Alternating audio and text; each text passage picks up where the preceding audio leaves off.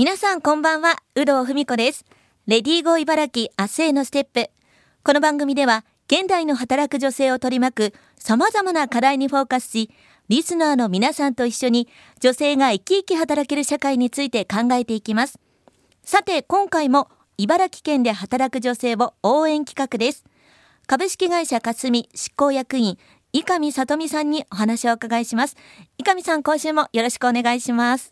よろしくお願いします。伊上さんには3週にわたりお話をお伺いしています。1週目は伊上さんのお仕事内容についてお伺いしました。2週目は伊上さんご自身のこれまでのキャリアについてもお伺いしていきます。まずあのキャリアについて振り返っていただく前に霞で働く女性のこの割合そして管理職の比率を教えてください。はい、えー、霞ではえー、1万6000人弱の、えー、全従業員がおります。はい、えー、その中で、えー、女性は、えー、1万人強おります。うん、えー、実に70%の、はい、えー、構成比です。ね、すごく多いですよね。そして管理職の割合というと、はい、えー、正社員の、えー、管理職比率は、はい、えー、今年10%を超えさせていただきました。あ、すごい。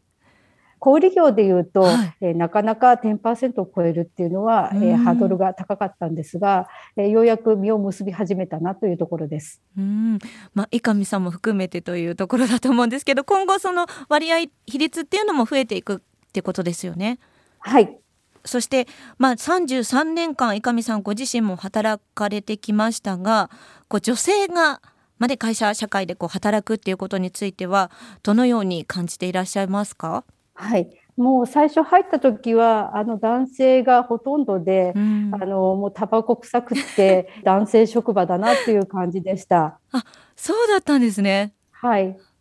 そしてね女性初のこう店長になられたというところだと思うんですけど、こうどんな風にこう改革されてきたんですか？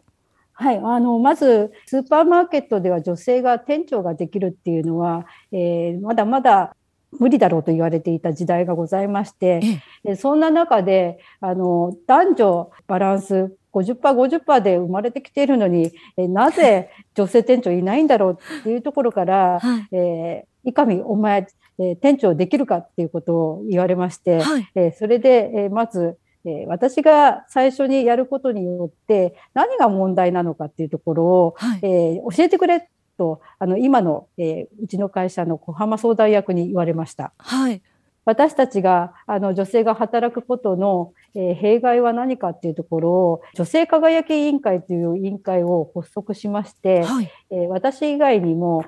2名の女性の方入ってあと女性だけの意見だと内容が偏ってしまうので、まあ、男性の方も含めて、うん、いろいろ議論した結果、まあ、男女の能力のえー、差っていうのは身体の、えー、差ぐらいしかなくて、えあとはお店をあの運営してる、え品出ししたりとか、え接客したりという部分はほとんどが女性だったので、まあ、実は女性がメインでうちの会社は支えられてますので管理職はできるんじゃないかっていう答えに出しました。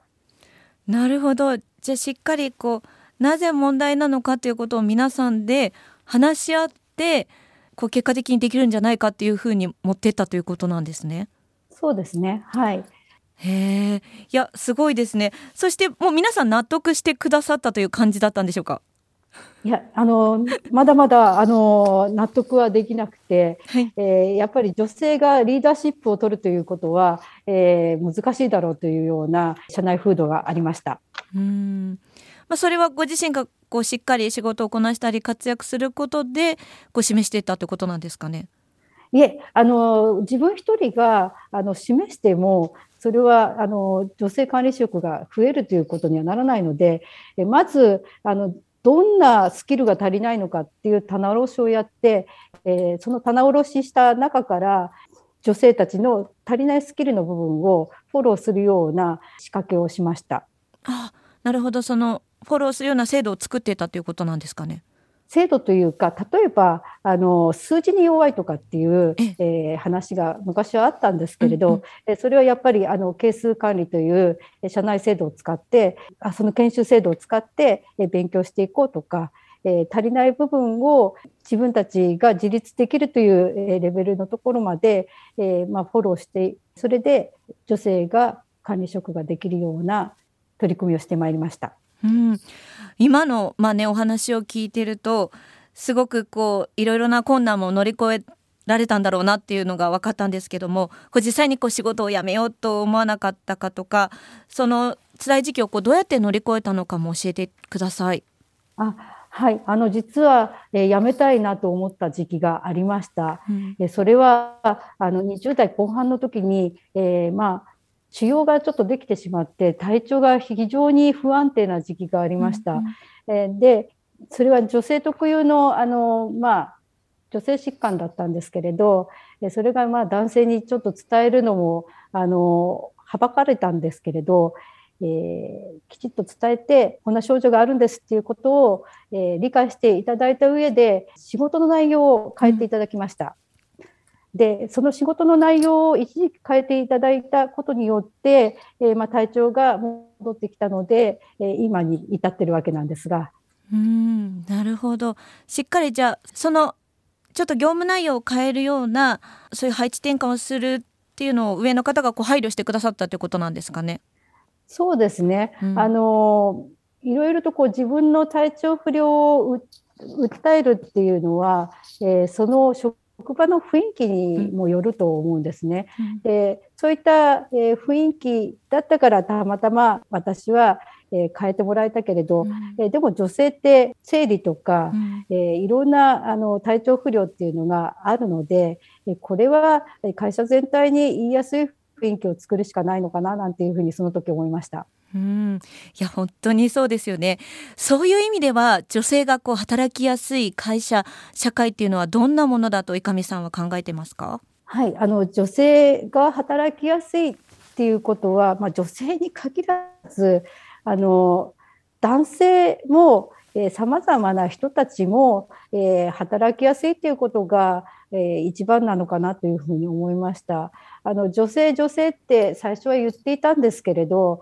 あの実はあの男女関係なく、え年齢もさまざまな年齢な人たちが働きやすいということが一番にならないと働きやすさというのは実現しないなというふうに思いました。